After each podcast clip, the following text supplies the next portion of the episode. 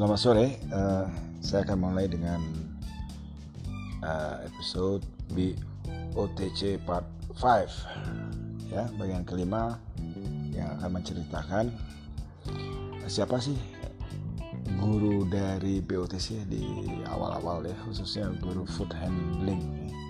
Guru food handling itu ya tentunya pada awalnya kami juga nggak tahu harus bagaimana kebetulan saya ada keponakan namanya Sani ya. Sani uh, satu dari IPB dan kebetulan dia dari bagian uh, produksi pangan ya. Akhirnya kami bertemu di apa di uh, Alfong Bogor bersama temannya Ibu atau Mbak Mbak Evi ya yang kebetulan beliau baru saja pulang dari negeri Belanda setelah menyelesaikan S2-nya khusus di food handling ya S2 food handling. Uh, apa? Nah, akhirnya dicobalah mereka berdua uh, mengajar. Karena kenapa berdua? Karena di awal-awal tentunya banyak sekali ya uh, sehingga kami membuka uh, apa tuh hmm, kelas paralel ya. Jadi karena lebih dari 10 akhirnya dibagi dua.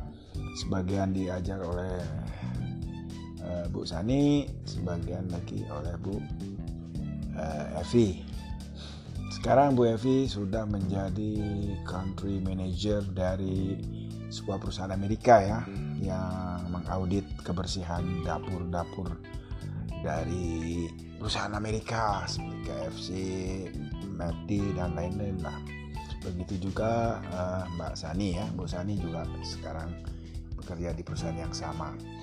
Jadi nah itulah uh, guru-guru uh, food handling uh, dari BOTC di awal-awal dan konsisten kami memakai teman-teman atau rekan-rekan dari IPB ya sampai saat ini yang terakhir adalah dipegang oleh Ibu uh, Bunga bersama suaminya Pak Yandi.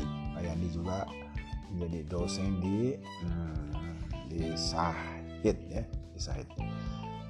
Untuk save-nya di awal saya lupa-lupa ingat ya. hanya yang bertahan ya saudara. Chef Eros ya. Chef Eros tetap bertahan sampai saat ini. Mungkin itu saja yang bisa saya sampaikan pada episode uh, kelima ini. Selamat sore sampai episode BOTC berikutnya. Bye Bye.